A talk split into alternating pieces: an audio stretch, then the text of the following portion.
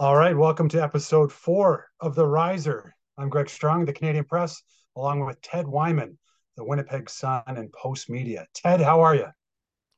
I'm fantastic, my friend. You know, in two days, I'm going to be going to Mexico, and it's pretty hard to not be happy right now because no more Manitoba winter, at least for a couple of weeks. How sweet it is. It's good to be Teddy. And uh, it's also I, I'm I got to say I'm very excited to have uh, Cathal Kelly as our guest from the Globe and Mail. He's a longtime sports columnist and also an author, and uh, he'll be joining us shortly.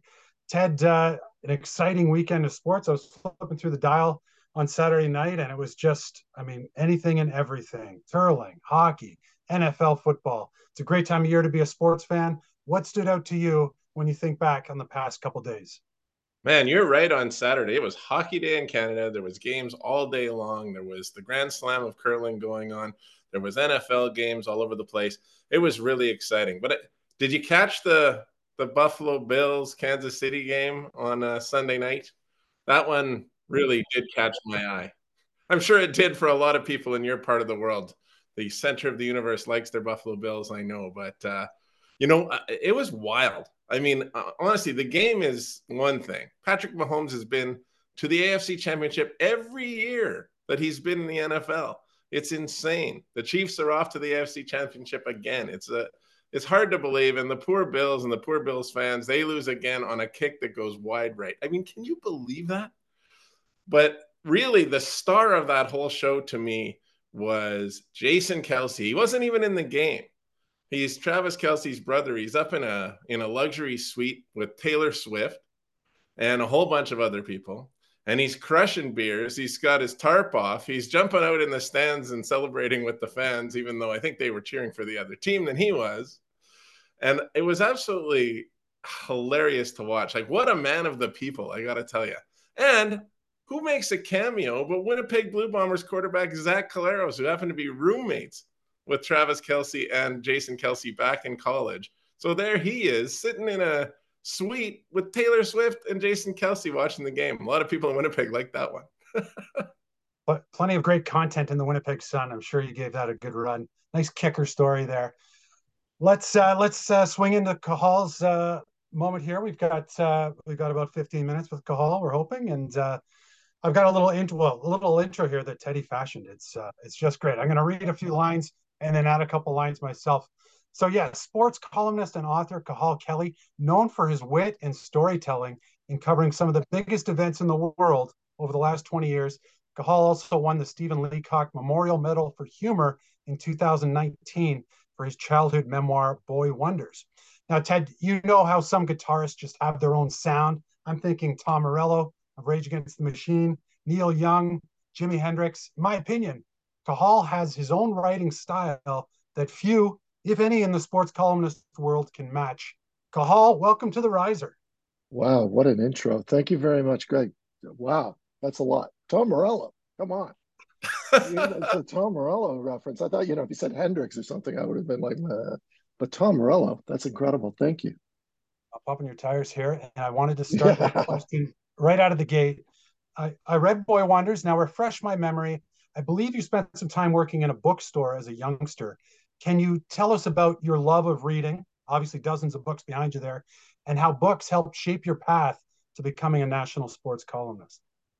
Oh, that's an interesting. Uh, yeah, that's my favorite thing to do. I would say that's my purpose in life. If I had one professionally, it's not to write; it's to read. Um, yeah, I did work in a bookstore through university, so I spent a lot of time reading and a lot of time ignoring customers. That's a minimum wage job. That's that's a tough job. That's a lot of schlepping books. It's not as sexy as they make it look in the movies. Um, but yeah, the reading I think prepares you. You know, obviously I get asked a lot, as I'm sure the both of you do, about how you get into this work and what you should do and how you prepare yourself. And and mostly I say don't. It's a terrible idea. Become an engineer instead. Then you'll actually have a job. Uh, but if you're if you're determined to do this kind of work, I, I think writing, practice writing, and that's the other thing that drives me nuts when people say um, you become a writer by writing. I don't think that's true at all. I think you learn the craft of it, especially for sports writing, because there is a lot of specialized skill involved in covering a game, writing a buzzer beater. But if you want to actually understand writing, you have to read. Uh, so read as much as you can. And essentially, what you do is, I, I think a writing style isn't something you develop yourself. It's something you rip off uh, other better writers. Like, I mean, uh, obviously a lot of novelists, but when I think of sports writing in particular, I was thinking of this a lot this week because of Sports Illustrated. And I don't know about you guys, but that was such an important part of my teenage years. Getting those magazines through the slot, reading them on the porch, um, wouldn't even go inside. Frank Deford, Rick Reilly, Gary Smith, uh, Leigh Montville, like just incredible, incredible writers. And it was the reading that prepared me to do it. I didn't realize it at the time. I didn't. I had no goal to be a sports writer, but uh, those guys, uh, and they were mostly guys, prepared me to do this work. Man, you ripped the next question right out of my mouth because I wanted to talk to you about Sports Illustrated. That's a, a crazy thing that just happened. Uh, it's been a pretty big decline for what was once, I think, you know, the absolute pinnacle of sports writing uh, that I would get every every week um, and read many of the writers that you've already talked about. And it's just it, it went downhill to becoming a, more watered down um, online version in a lot of ways. They had an ai scandal um, and then now we've been told that every single person that works there has been laid off. And i you know i don't think they've exactly said what their future is but it sure doesn't sound good. Um, how devastating is that you know just for our industry in general when you think about something that was just so high up there and now we just we don't have that. And, and i'm going to throw one thing in it's a bit of an opinion from me but like the world is becoming more in in sports is becoming so much about pat mcafee and people like that was sort of a shock you know shock jock style of sports and we're losing that craft of it that was so evident in the pages of sports illustrated. Yeah i, I mean I, think there's always a there's always the issue of aging yourself out when you start talking about this stuff because you know back in the good old days i'm sure that people were reading sports illustrated in the 80s and were thinking some people like us thinking oh god i remember when sports writing was really great in the 50s um, but yeah it is quite sad. Like I, I, I went back and into a bit of a sports illustrated wormhole to read some of my favorite pieces and one of them is a, uh, a gary smith profile of mike tyson and then I started reading profiles of Gary Smith. Like Gary Smith, back in the day, can you imagine this? Like it's just the industry has changed so much. He had so much money. He was allowed to live anywhere he liked. And his contract with Sports Illustrated for the entirety of his 30 years there was he wrote four times a year. So he's paid massive money to write four pieces a year. And that was considered a good deal for Sports Illustrated to have such a great writer write these, you know, 15, 20,000 word profiles. And the access they got that's the other thing that drives me crazy. Like you read those pieces nobody gets this access anymore. Like it's all mitigated through pr staff. You, you know the the moments the idea of going for a coffee or a beer with an athlete now uh, unless they're playing tiddlywinks is it's just laughable. Like I, it would never ever ever happen and so it's harder to write those human stories um, yeah I, I get quite wistful about it because that was written in a way that allowed you to, you know, they they were the last word on everything. I miss that last word. It now sports journalism and all journalism, but sports journalism especially, is so right now. What am I thinking right now? What is the idea right now? And you know, it used to be that if somebody won the Super Bowl, fine, you'd seen the game and you read the paper the next day, but it didn't really. The Super Bowl didn't end for you until five days later when you got Sports Illustrated and then you got the real story. I, I mean, I missed that s- slow pace and an agreed upon uh, Bible of sports. Uh, we don't have anything like that anymore. That's, that's just me the, being. That's me being a like. I mean, I realize I have become like when you said earlier, to, like long time columnist. It's true. Like I am now a dinosaur uh, of my own time as sad as the decline in access has been, guys, uh, often we do get the chance to write what we see, sometimes on the way to the game, sometimes on the way back, sometimes when we're in a host city somewhere. And I'm reminded, Cathal, when I think back to your writing at the World Cup in Brazil in 2014, some of the more interesting pieces I thought were some of the you know bus station interactions you had or hopping on a media bus and, and looking at you know the Brazilian countryside, things like that. When you think back to that time, Cathal, what jumped out at you from your travels in that country covering that event? Oh, I mean, there's a million things, but I, I mean, this is the way I've always tried to approach it. Uh, I can't explain sports to people. Like we really like we work in the one branch of journalism. I think it's fair to say where the people who read our stuff know as much as us. You know, maybe they may not have the same kind of access. They may not watch as much as us because we're paid to do it. They have actual lives and they're too busy to watch, you know, the same team every night. Uh, but they probably know about as much as us about what's going on. So it's difficult to write with that kind of in, this that you know you're explaining things to people. Like, there's not much point of me going to Brazil and like explaining soccer game. Uh, I mean, you saw it, I saw it. Like I don't have any sort of inside dope that you don't have about what happened and why. So when I go to these places, the thing I think I try to write is uh, if you were here, what's it like to be here? I think that's what people are interested in.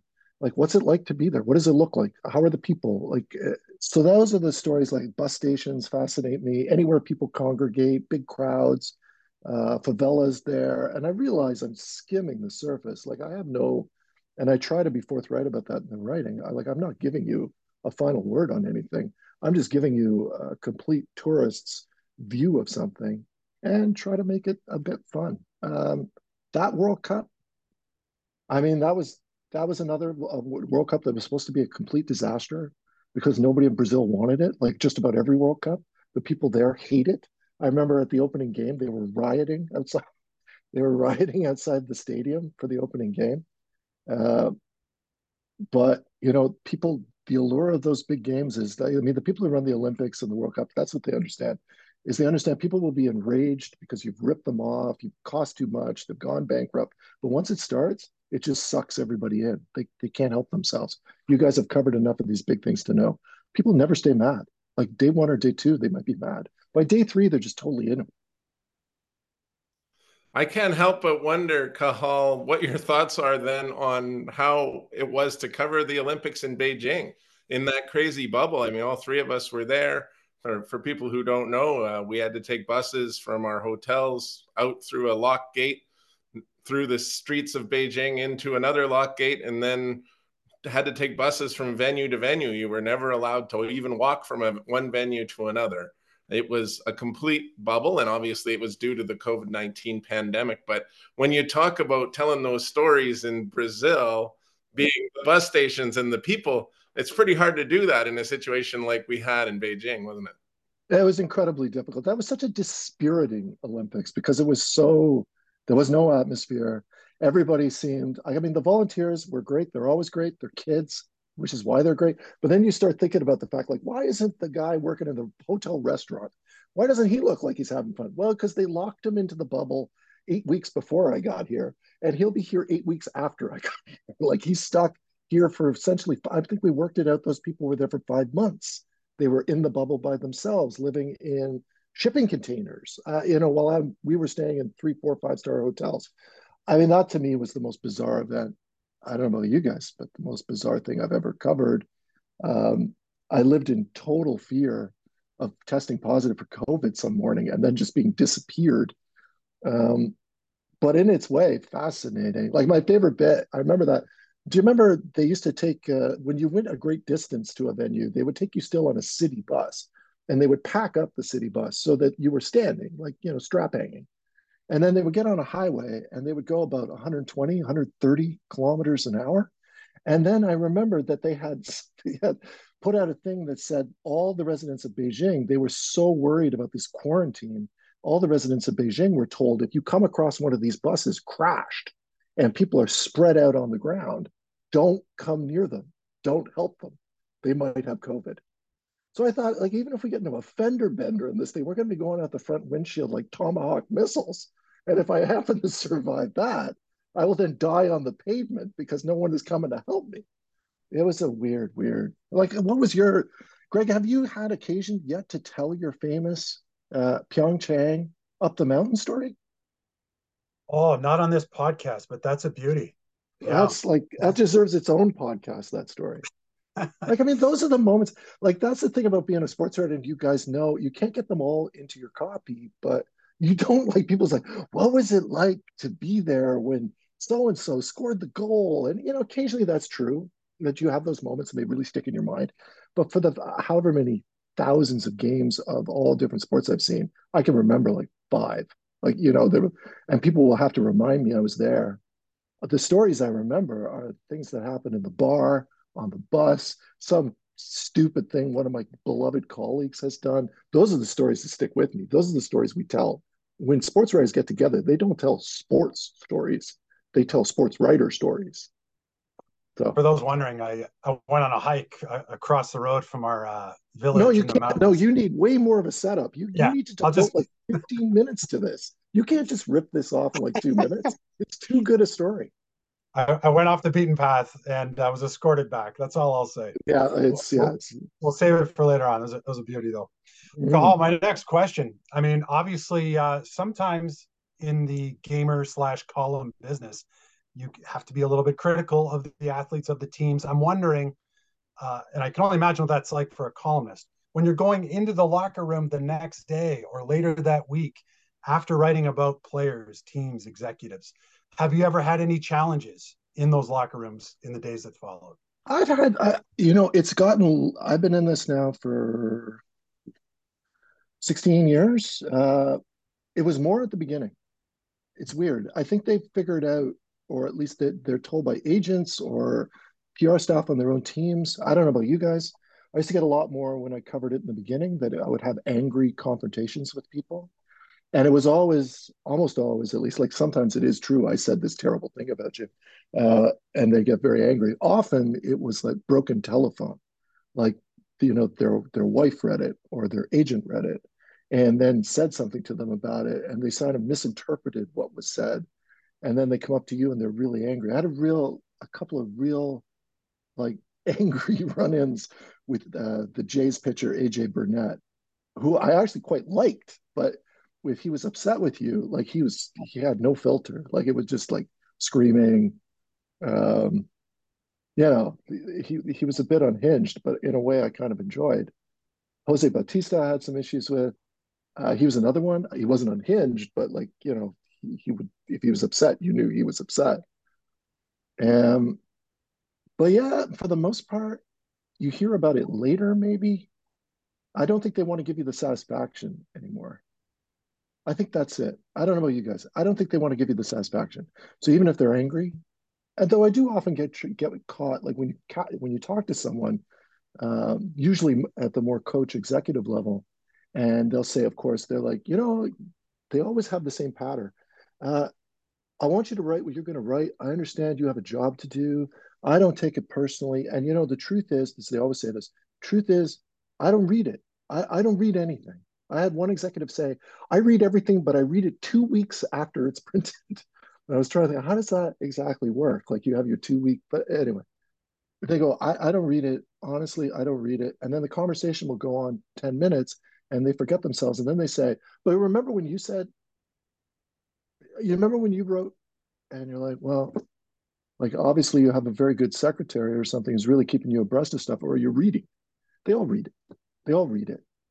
Uh, the smart ones see it as, or the ones who want to stay sane, I think, see it as a bit of a game. They understand. As long as it's not personal, like as long as you're not taking really personal shots, which I don't do, as long as you don't mention their families, which I would never do, um, they they understand it's all part of it. The professionals. This is fantastic insight, Cathal. I would think we'd be remiss not to ask you a bit about some current events in the sports world and uh, and get your take. Maybe uh, who knows? People will be mad at you for what you say now. Uh, I'm not sure, but uh, you know the the Raptors and Leafs in particular interest me. Uh, from where I sit, it's kind of an unbelievable situation with the Raptors right now because when you think about it, you know, uh, I was driving down the past the McDonald's locally here the, yesterday, and there's a big sign out front about the Siakam swirl that they're promoting. Right? Well, he's not even with the Raptors anymore. Nobody is. And I saw someone on Twitter today say They've gutted my team, and with it, all my love and loyalty to the team. I wish them well, but I'm done. So that's a little dramatic, but I'm just wondering what you think the climate is for a Raptors fan right now. I can't, the team has made some like I'm I, I, like I'm not an expert. I'm not an expert in any of these, but to me, they've made some questionable choices about whether they thought they had the team for right now or the team or it was a whether it was a teardown or a semi rebuild or they were just taking the roof off, but they're going to maybe change the windows, but they're going to leave the floors. Um, I'm not sure they knew. Uh, the thing about it is the way I always think about the Raptors and the Leafs is that there's two things happening there. There's the sports team and the business. Um, the business in both instances is massively successful, hugely, hugely successful. And one of the rare instances in pro sport where ownership controls broadcast, uh, they control most of the media. Uh, not to say that they are telling the media what to say, but they're a they're a one-stop shop. Like they're horizontally integrated. They've got it all. It is MLSE might be, you know, the finest sports business in North America. Certainly not the biggest, but in terms of efficiencies, it's way ahead of the game. And everybody knows, like transplant it to your own life. Like if you have the kind of job where everything is going great and money's being made and no one's on your back and ownership is like your boss is like just you know as long as the work gets done at the end of the day i don't care how you do it you're not exactly going to kill yourself are you? This is not to say they don't want to win. It's not to say that anybody thinks that they, losing is okay. Absolutely not. But you're not going to take any wild swings are you if you run those teams because why would you that's the only way you put your job in jeopardy is when you do something wild so why not just keep re-signing the same guys? Or why not just sit around and watch the team, in the right case of the Raptors, dissipate to nothingness? Because you know you're going to get more chances. Everything can happen slowly. That's how you explain it to yourself, I'm sure. Is you say to yourself, uh, it's not that I'm not making change, it's just I don't want to be rash. So what I, you know, what the New York Yankees might have to do in six months because everybody might get fired, or Real Madrid or Barcelona, I'm going to do in six years. And if it doesn't work out, then I'll try the next six years. That's, I think, the story of those franchises. Thank you. Our last one, Cathal. I uh, wanted to let folks know that in 2020 you were nominated for a National Newspaper Award oh, in part God. for your coverage of the Tim Hortons Brier, as it was known at that time.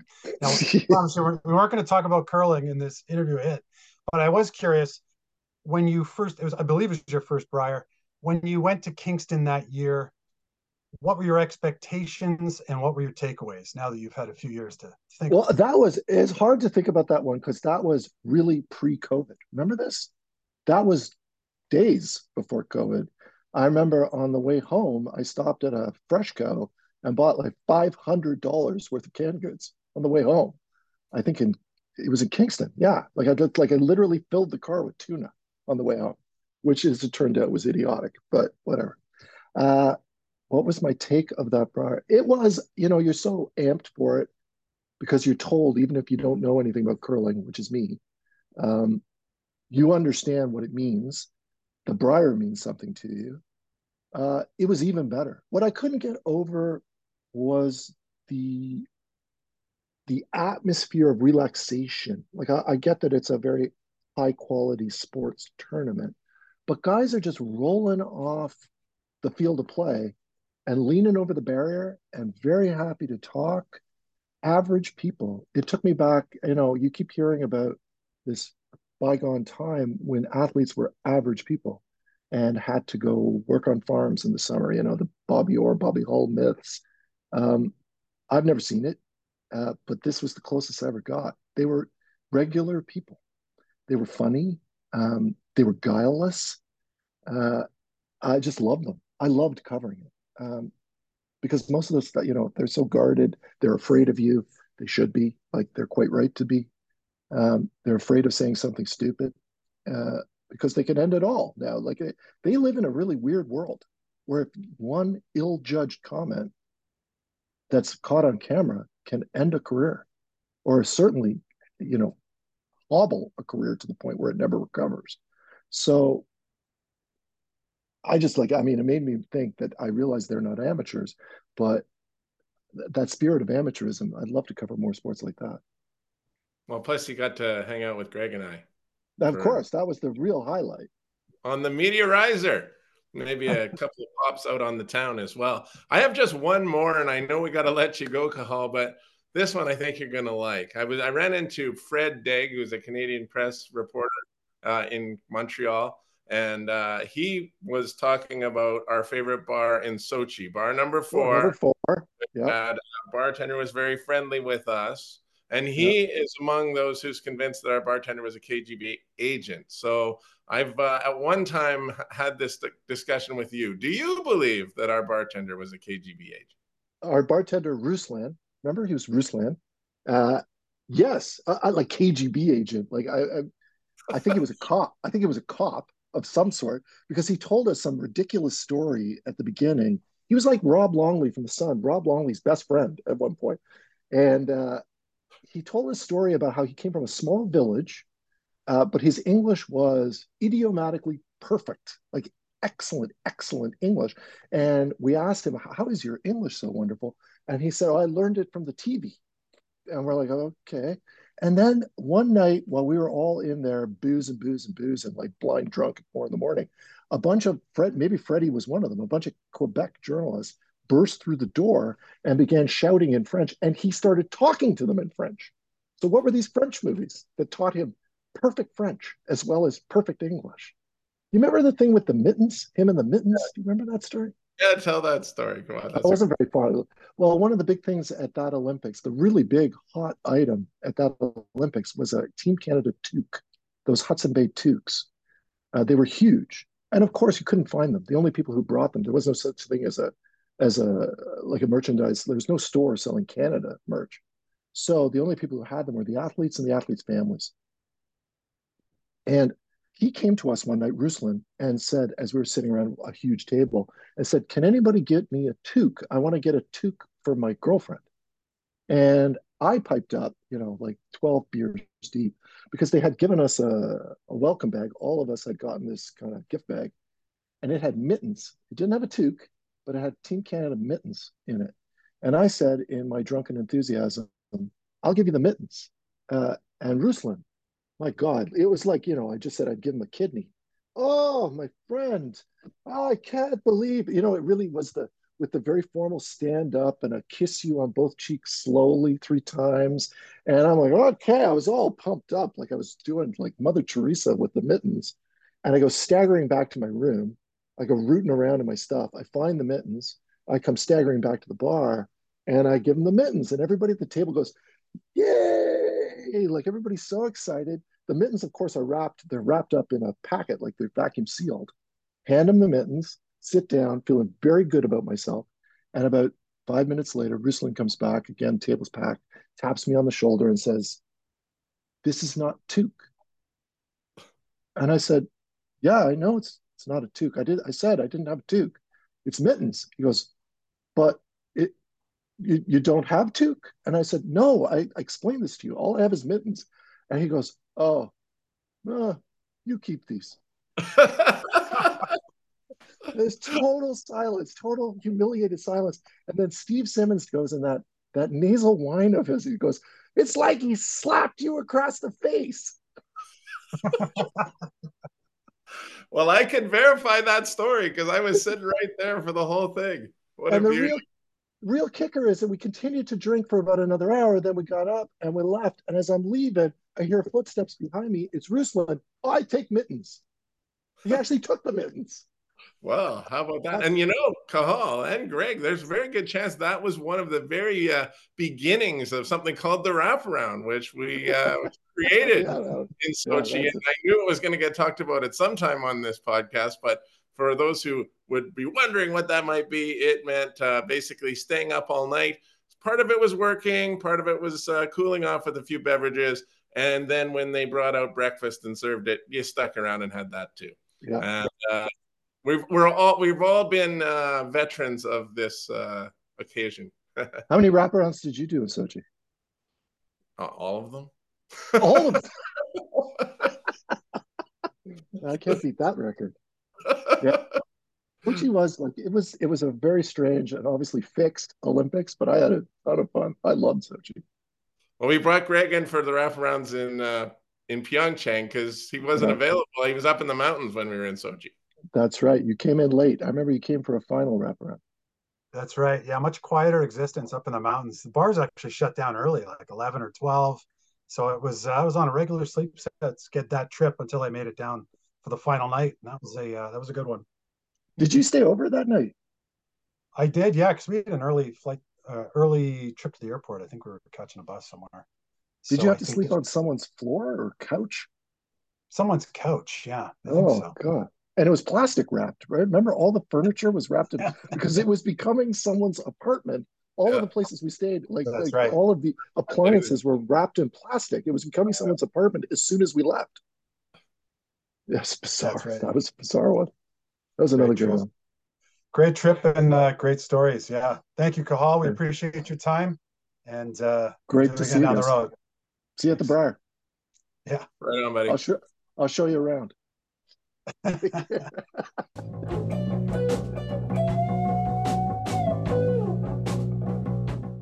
All right. Thanks to Cathal Kelly for a uh, tremendous segment there. And now it's time, Ted, for some hot topics. And as always, the sports world delivering. There are some surprises, some interesting news developments in recent days. Let's start with the NHL. And as we record this today, just a few hours after Corey Perry signs with the Edmonton Oilers. What was your initial takeaways from that signing, Ted? I saw a, a headline in uh, one of the Edmonton papers that said the city of second chances. Used to be city of champions. Well, they're going to go with this now because uh, the Oilers first reclaimed Evander Kane after he was released and uh, and out on his cast aside by the San Jose Sharks after a whole lot of troubles there followed by having troubles in Buffalo, and before that, having troubles in Winnipeg. And the Oilers have turned him into a pretty big part of their team. And now it's going to be Corey Perry, who had a whole lot of uh, trouble with the Chicago Blackhawks, so much so that he was released from the team. And, um, you know, I, I think it's a really interesting move. I'm not sure it's a great move. I, I, I, don't like personally, I think there's a lot to be said for team culture. And, uh, when I watch uh, championship teams, I think I see a certain team culture there that is um, very bonded and it, it you know it, it plays such a big role in the team winning. I'm not sure that bringing in guys that have character issues is the best idea, but the Oilers have won at, eh, you know what 12 games in a row. It might be longer than that now. I can't remember where their streak is at. Playing absolutely great hockey. They've got Connor McDavid and Leon Draisaitl. Um, their goaltender, Stuart Skinner's been playing great. Darnell Nurse and Matthias Ekholm on the blue line. Mentioned Kane already. Like they're deep and they've got a lot going on with Coach Kris Knoblauch doing an excellent job since taking over. And I mean, I guess you can't argue that Corey Perry is a good player with a lot of playoff experience that can help them. I just wonder if it messes with their mojo at this point. Yeah, always tough when you're riding a 12 or 13 game heater and you bring in a new player. Is that going to upset the dynamics? We'll find out. But I really like the signing, and I was surprised that it was the Oilers. I thought I thought there would be a lot of interest in Perry, though, uh, just given that he's such a winner. He's one of those guys who wins, and he's also very irritating if you're the other team in the playoffs. And I think a lot of NHL teams really need that guy who's willing and keen to just park in front of the net, take his shots, get under the other team's skin, deliver some clutch goals here and there, and just be that third, fourth line guy that is an irritant but a successful one. I really like the move. I think the Oilers scored here big time. And I can honestly, just to follow on that, it's interesting just from a Winnipeg perspective. The Jets played against the Ducks when Corey Perry was playing for them, and he drove them nuts. And the Jets got swept in that series. The Jets played against the Montreal Canadiens in the playoffs in 2021. Corey Perry was a big part of that team for Montreal. The Jets got swept in the playoffs. Not saying the Edmonton Oilers are looking at that specifically, but you know, you might remember what happened to a team that you could end up facing in the playoffs when that player was part of it. So in that sense, excellent move. Okay, moving from player signing to NHL coaches, Ted. An interesting week with Patrick Roy hired as coach of the New York Islanders a lot of people wondering whether he can turn that team into a cup contender. And also, a lot of talk here in this market about the future of Toronto Maple Leafs coach Sheldon Keefe. An interesting, always in the midseason, an interesting time. Teams need to decide whether they want to make that change. The Isles say yes, the Leafs say no for now. What's uh, what are your takeaways and what are your predictions here going forward? Yeah, and I mean, I don't know that there would be any connection between those two, Greg, but one thing you do know is when a team is considering making a move with a coach, they generally have someone in mind who they're going to replace him with, and you have to have a good play, good person in mind to replace him with if you're even going to consider the move. So, the Islanders went ahead and made sure they got a guy who was available, which was Patrick Roy. I mean, he hasn't been wanted by that many teams, to be honest. He's uh, he did coach in Colorado. He, he was in doing junior hockey for a long time, and now he's going to get a shot with the Islanders. And it's a I think it's a very intriguing hire because I think as a short term solution, he can really get a lot out of a team in a hurry. And the Islanders are much better than their record has shown to this point. They got great goaltending, they got balance all over that team. They should be uh, not just a playoff team, but con- contending for the top spot um, in the division, and they haven't been. So I do think that is a move that could make real sense. As for the Leafs, they're so up and down, it's hard to tell. One day you think, yeah, Keefe's got to go. The next minute, well, no, they're not too bad. They're they're they're in third place in the division again. What do you think? Yeah, I, I think Keefe's job is safe for now. I mean, I the Leafs, yes, they have been inconsistent. They have had a lot of overtime slash shootout losses, but I still think the core of that team is so strong that they will make the playoffs. I, would I bet on them to go deep? Well, no, but they do have that potential. And I think Keefe has had such a strong regular season record. Losing four out of five, five out of six, or whatever it was, to me doesn't raise the let's change the coach alarm any higher than what it already is. Like it's, I think he's going to be the coach through the second half and and into the playoffs. I, I think they'll stick with with Keefe, and I think it's just a matter of a team that was in a bit of a slump. Well, I can't help but wonder when you watch what happened with Edmonton, they were awful under Jay Woodcroft. They were just completely out of the thing, looking like they were going to have a lost season. They make a coaching change, and now they're just skyrocketing up the standings. And I don't think anybody would be shocked if they finished at or near first place and are big time contenders in the Stanley Cup. So you can't help but but make that point that sometimes those coaching changes do do that. You might think it's going pretty well or okay with Sheldon Keefe.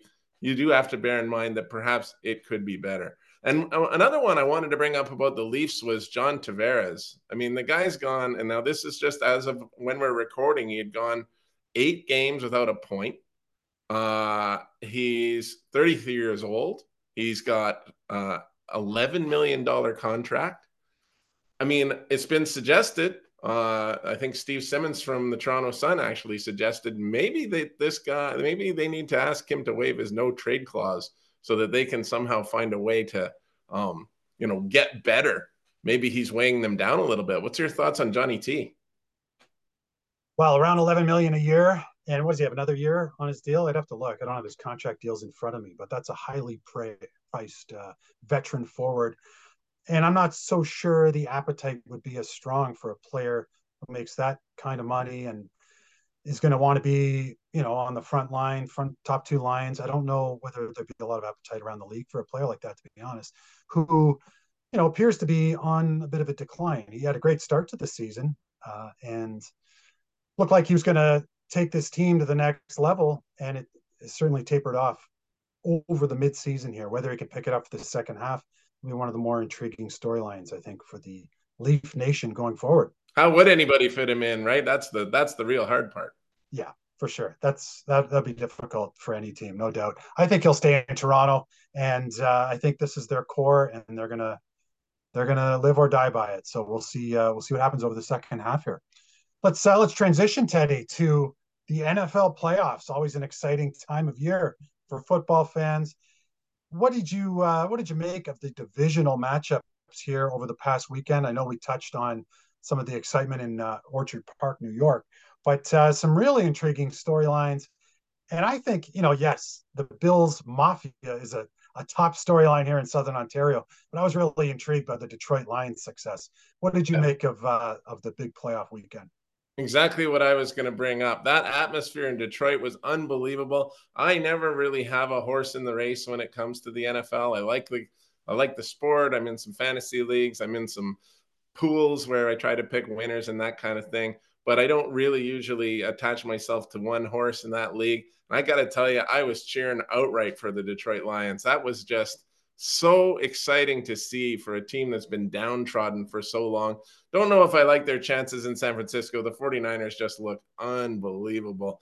But, um, you know, great to see a fan base have that opportunity to have this team going forward. And as I mentioned earlier, you know, to, to see somehow that Patrick Mahomes has been in the league for six years and he's been in the AFC championship every year. It's got to be one of the craziest stats I've ever, I could even imagine. I mean, it's just unbelievable. And what a matchup that is going to be where he goes uh, with the Chiefs into Baltimore to take on Lamar Jackson and the Ravens, who have been absolutely outstanding this year. I really do think it's going to be a Ravens 49ers Super Bowl. Um, I don't know. I think when you got Lamar Jackson in Baltimore and um, uh, Christian McCaffrey in in uh, San Francisco, along with, of course, Brock Purdy, Mr. Irrelevant, as the quarterback there.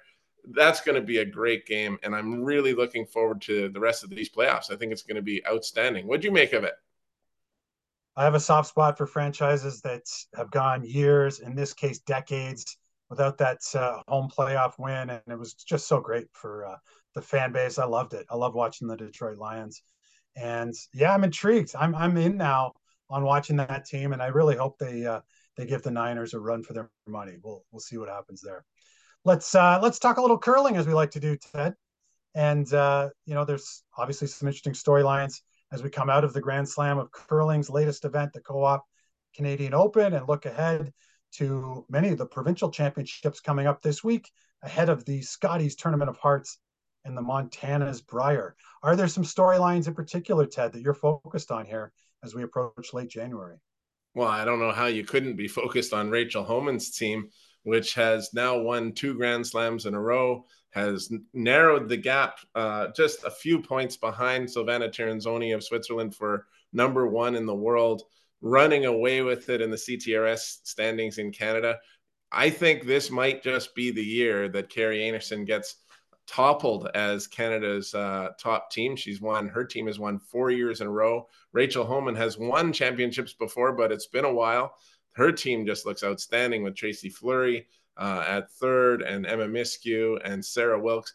Uh, unbeatable to this point. We've seen teams do that in Grand Slam season and then not come through in the uh, in the Scotties. But I really think that Homan has to be the team to beat there. And I do think that um, the the one issue that that they could have, I guess, is that uh, when you you don't get to play in your provincials, you miss out on a chance to really prepare for the Scotties. And so Homan and Jennifer Jones and Kerri Einarson won't play in their provincials this week, and they're going to go into the Scotties with rest, but not um, maybe not. Sometimes it'll take a little longer to get sharp once you get to the Scotties. Um, what do you think, man? There's like four teams getting in now on wild cards, plus a defending champion on the women's side for the Scotties. It's getting less and less about the provincial championships, isn't it? And yet there's still some really interesting ones in Ontario, Alberta, Winnipeg, Manitoba, and BC. Yeah, I always follow the provincial playdowns with interest. It's always uh, always cool to see some of those teams. We saw yesterday in Saskatchewan where uh, the young Ackerman squad uh, delivered a win there, and they were just so excited in their early 20s. And you can really sense that that provincial title, you know, obviously in a curling mad province like that, they really, you know, it's it's just a moment for them, something they've wanted to do for years. So I think it's great that the provincial still delivers that. But when it comes to the nationals, yeah, it's really interesting with the Scotties this year with that extra so-called wild card. I know they're not calling it wild card teams anymore. An interesting change. I don't know if you knew that, Teddy. Instead of Team Wildcard two and three, they're going to be calling it Team Manitoba Jones, Team Ontario Homan, in addition to the provincial reps that will be coming in. So interesting wrinkle this year. Thanks for giving me some news. Yeah, yeah, just a little news. I um, I had it tucked away in a in a towards the bottom of a story I wrote last week. I guess you don't read my stuff, but that's okay. It's neither here nor there. but uh, yeah, it's it's. I mean, Rachel Homan, obviously a great storyline this season. Really seems settled in now. Fleury throwing third, Rachel throwing last rock, and a solid front end that's had uh, you know a season and a half now, I guess, to really uh, find its form.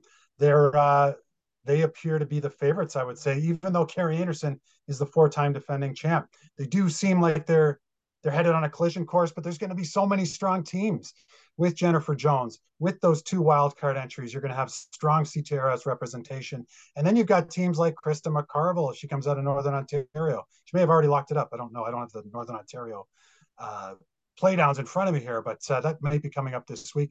But I mean, so many solid teams like that. It's going to be an excellent event. No doubt. And of course, on the men's side, uh, Bruce Mouat wins the Grand Slam. It's been an all international season for Grand Slam winners with Joël Retornaz of Italy winning the other ones. Canadian teams, Brendan Bottcher's team's been outstanding. Brad Gushue as well. I, I don't think they're in, in major trouble there. But um, again, there's going to be that situation leading up to the Brier with some teams that aren't playing. And, uh, and it'll be interesting to see how those provincial playdowns – you know just how exciting they are when you take some of the best teams out of the mix. Yes, and I know we uh, we when we had our uh, our planning discussion, you you mentioned that uh, you wondered whether there should be a Grand Slam like second tier yeah. event added added to the circuit, and obviously they do one of those tier two events uh, on the uh, on the series. But do you think Ted that there's uh, a need, a, a desire to have even more uh, even more curling at, at those competitions with the inclusion of a second tier? Yeah, I, just think the problem is there's a really big gap between the first tier, the you know the real uh, the the Grand Slammers, uh, the the six teams. Let's say just on the men's side in particular, only six teams out of sixteen get into the Grand Slam. There's a whole lot of other really good teams in Canada that are near that cusp, but they don't have those great places to play. They don't get to play against the international competition as much. They don't get to um, hone their skills in those really great situations like in arenas and whatnot and um and and i think there needs to be something for them because otherwise there's just this huge gap between the absolute elites and the ones who are trying to reach that spot. How do those ones ever reach that spot if they don't have somewhere to graduate from? So i have talked to lots of curlers who would suggest that there should be something like that. I mean you can't put it on the grand slam tour to do it. It might have to be something separate. They might have to incorporate, they might incorporate some more things if they can to try to make it work. But, you know, put a situation where somebody can win a tier two event and play their way in to the tier one events. Uh, it, you know, there's there's secondary tours in golf, and curling has emulated golf for many years in terms of how it wants to have uh, cash tours and and playing for points and that kind of thing. Um, you know, uh, and and overall uh, tour tours as opposed to just Canadian championships um, or you know national championships, provincial championships. And so I could see something like that where you would have a secondary tour that kind of you can graduate from. There certainly seems to be an appetite for it with some of the curlers that I talk to. Yeah, it's an interesting one. I, I'm of the opinion that yes, I think a second tier tour could work in theory, but I think it's more important to get that first tier tour really humming. And we've seen so many events dropped. We've seen so so attendance at a lot of these events. And I think the bigger picture here is that curling has a real in game entertainment problem when it comes to getting fans into the venues, getting people interested in the sport. And we know it's very popular among the 40 and upset. How do they make the sport more appealing for those under the age of 40? I think curling has a tremendous amount of potential. If they could ever figure that out, then I think you can get to the point where you add secondary tours and really make the sport. Um, but I think there's a lot of work to be done. And as we've touched on in the past, uh, Curling Canada's new CEO, Nolan Thiessen, I'm sure that's uh, on his to-do list. Let's uh, let's talk some Sports Illustrated, Ted. Uh, sad news. I know we touched on it with Cathal. I, uh, I I used to be a subscriber back in the day. I can just picture the Hulk Hogan, maybe 1985 edition, where it was posed like this. And it, that was like a, a wow moment for me when that showed up in the mail. I was a huge pro wrestling guy growing up, and to see the Hulkster like that on the cover of SI, it really meant something. Did you have a favorite cover when you think back to your uh, SI reading days?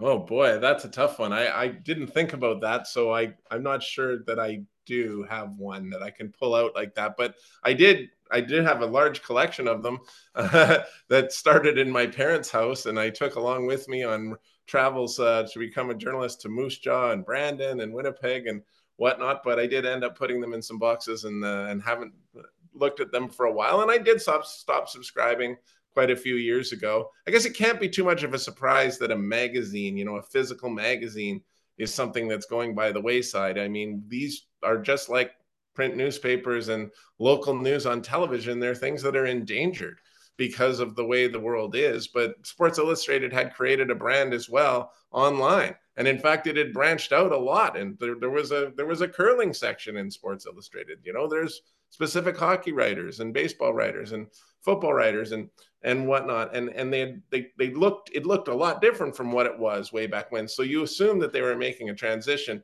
that was going to work, but it seems like with some questionable ownership and um, you know some questionable decisions. Uh, there was certainly an AI, uh, you know, an AI scandal that came out that uh, many people talked about for a while before this happened, and then for them to, you know, be going by the wayside, it seems to have uh, laid off all their staff. It's it's just the end of an era, and I mean, I'm not going to say I'm not disappointed because I am, but I'm not that surprised, to be honest. Yeah, I, I agree. It's uh, sad to see that the news, of course, uh, dozens of uh, sports writers, you know, just kind of blindsided by it. And it's, interesting. I was listening to uh, the Ringer podcast, um, the press box earlier today, and the uh, the podcast host had written what he said was SI's obit on three different occasions, and now this appears to be the final one. But uh, we'll have to wait and see what develops there. I understand there's still a slight chance they might reform or rebrand or do something, but uh, sad news. Uh, of course, a lot of uh, sports fans love the old SI, the old hard copy, going way back, and, and all that great sports writing over the years. So sad news there. Let's uh, let's pick it up a bit here, Ted, with uh, the countdown clock to pitchers and catchers reporting. What's it? It's let's see. It's January 22nd as we record. Less than a month February 15th, I believe, is the date in Dunedin, Florida. The boys of summer are back. Not a lot of change when it comes to the Blue Jays offseason. And we've touched on some of the bigger moves in MLB in recent uh, episodes here. But uh, I know you uh, you bleed blue, Ted. What's uh, what's your take on the Toronto Blue Jays offseason so far? I don't know about that uh, last part you just said, but uh, you know, I was an Expos fan growing up, actually, so I you know, I did follow the Jays certainly when they won their World Series and things like that. But you know, I don't know about the bleeding blue part, but I will say this: uh, they certainly. It seems like they were willing to swing for the fences.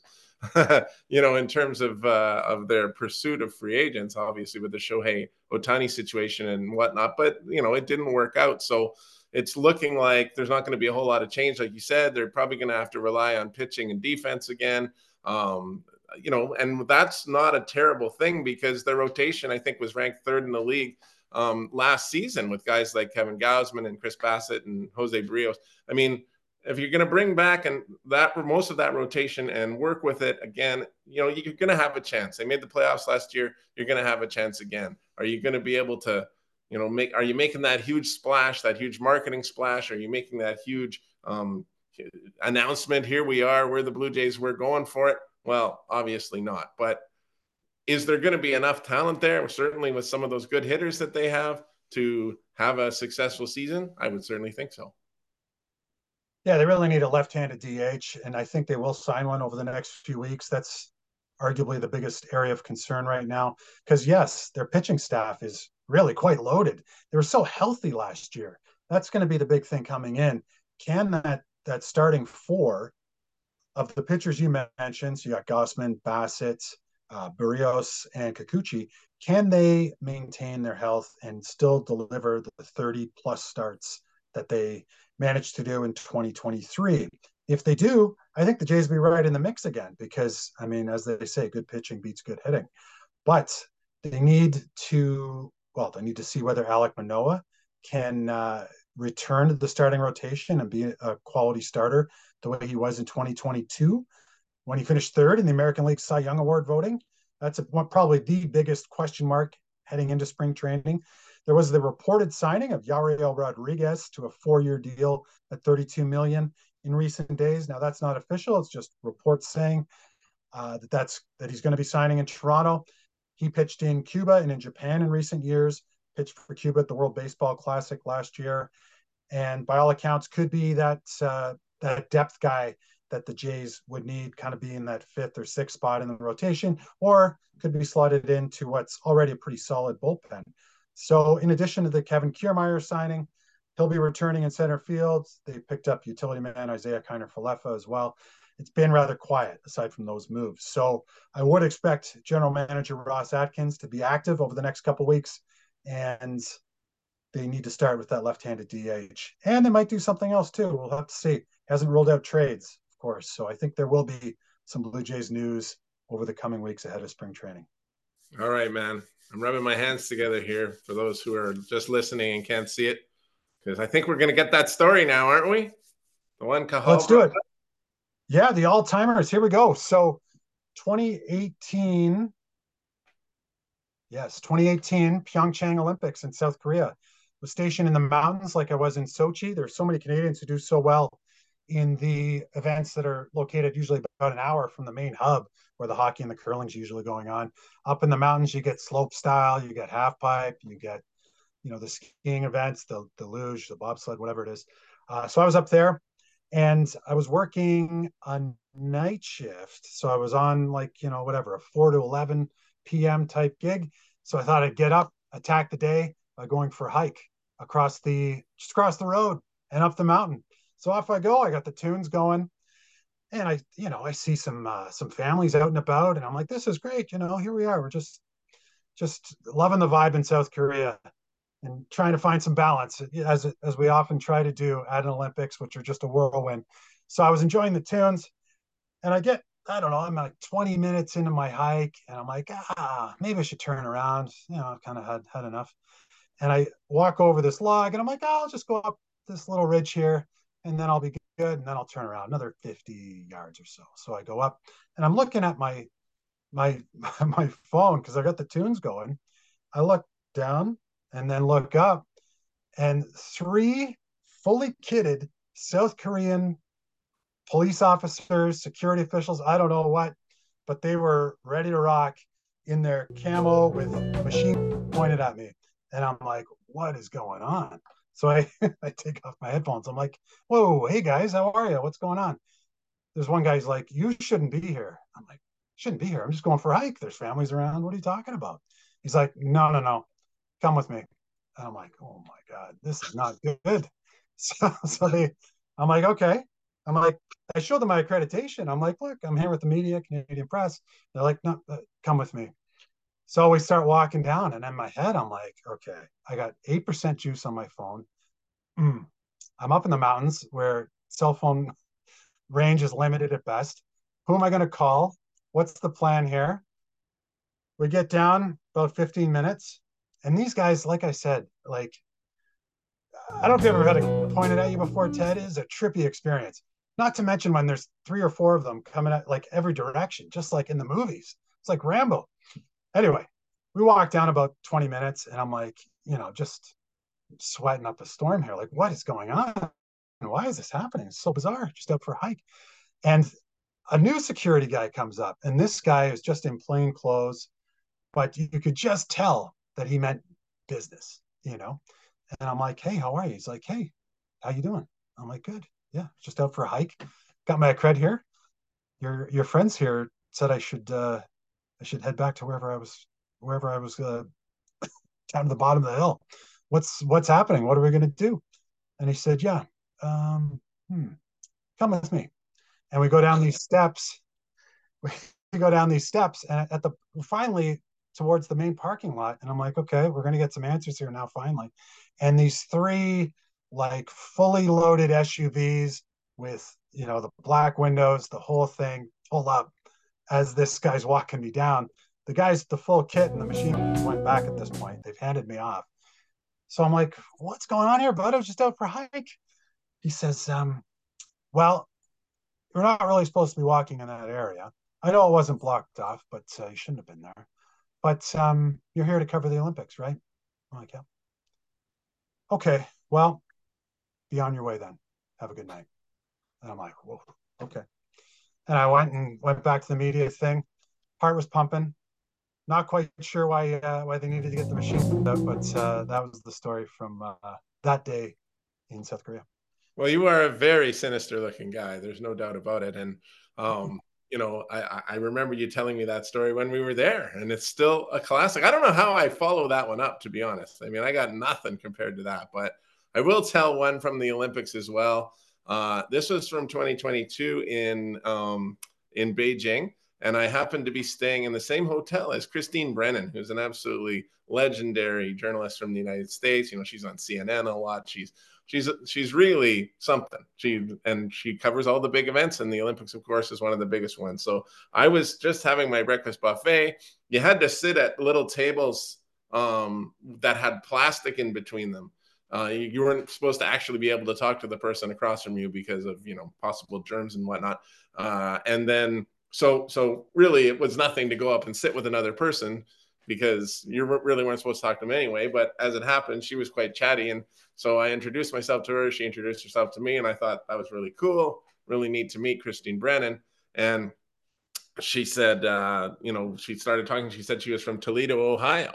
And I said, well, that's the home of Max Klinger from MASH. I am dating myself here, obviously. And she says, yeah. And he still lives there. And I'm like, well, but Klinger's just a character, right? So like, and she goes, yeah, but Jamie Farr is from Toledo as well, the guy who played him. She goes, he's a friend of mine. I'm gonna phone him. she dials up. He's about 90 years old, maybe 87 or something like that. She dials up. Jamie, there's a guy here. He's a fan of yours. Say hi and I just couldn't believe that that was my morning, getting just having my breakfast at the uh, Beijing Olympics. But uh, I sure appreciated it, and uh, it was awfully kind of Christine, and uh, and really a, a, a story to remember for a long time. That's great. I love it. That story's right up there, if not better than mine. I uh, uh, I'm not a huge mash guy. Were you a big mash guy growing up? I am a huge mash guy. In fact, I, have played a, a mash trivia game and nobody can beat me at it. It's uh, my brothers think they're good, but no. And I've never lost a game of it in my life. So, because I watched it with my parents growing up, and then there was repeats on for years and years. I've seen every episode probably 20 times. And my brother just gave me for Christmas a series of books, like little paperbacks that are about MASH, but it's like MASH goes to London, MASH goes to Moscow, you know mash goes to vegas and and it's the, the, the original author of the book that spawned the movie which ended up turning into the series wrote these books uh, to sort of capitalize on the success of uh, of what mash was back in the 70s uh, as a tv series. So i'm even going to read some of those while i'm sitting on the beach in mexico i think. Well i knew you're a big sopranos guy ted but i had no idea about mash. Great stuff. Pretty good at the uh, sopranos I, too i gotta tell you yeah yeah that's uh, one of the best shows of all time. You know, when we uh, when we first started talking about creating this pod, it was for stories like the ones we heard today. So, thanks to you and thanks to Cathal Kelly, the Globe and Mail, who simply delivered as our guest with uh, some great stories, great insight in his time in the biz. I'd also like to give special thanks to producer Alex Antoniadis, the Toronto Metropolitan University Podcast Lab, and social media intern Ryan McMahon. Music by Tuesday Night Jam. Follow us on Twitter, Facebook, Instagram, and hit that subscribe button when you listen to us wherever you get your podcasts. Thank you, Ted. A pleasure. Looking forward to episode five. And we'll see you from the beach next time. Safe travels, buddy.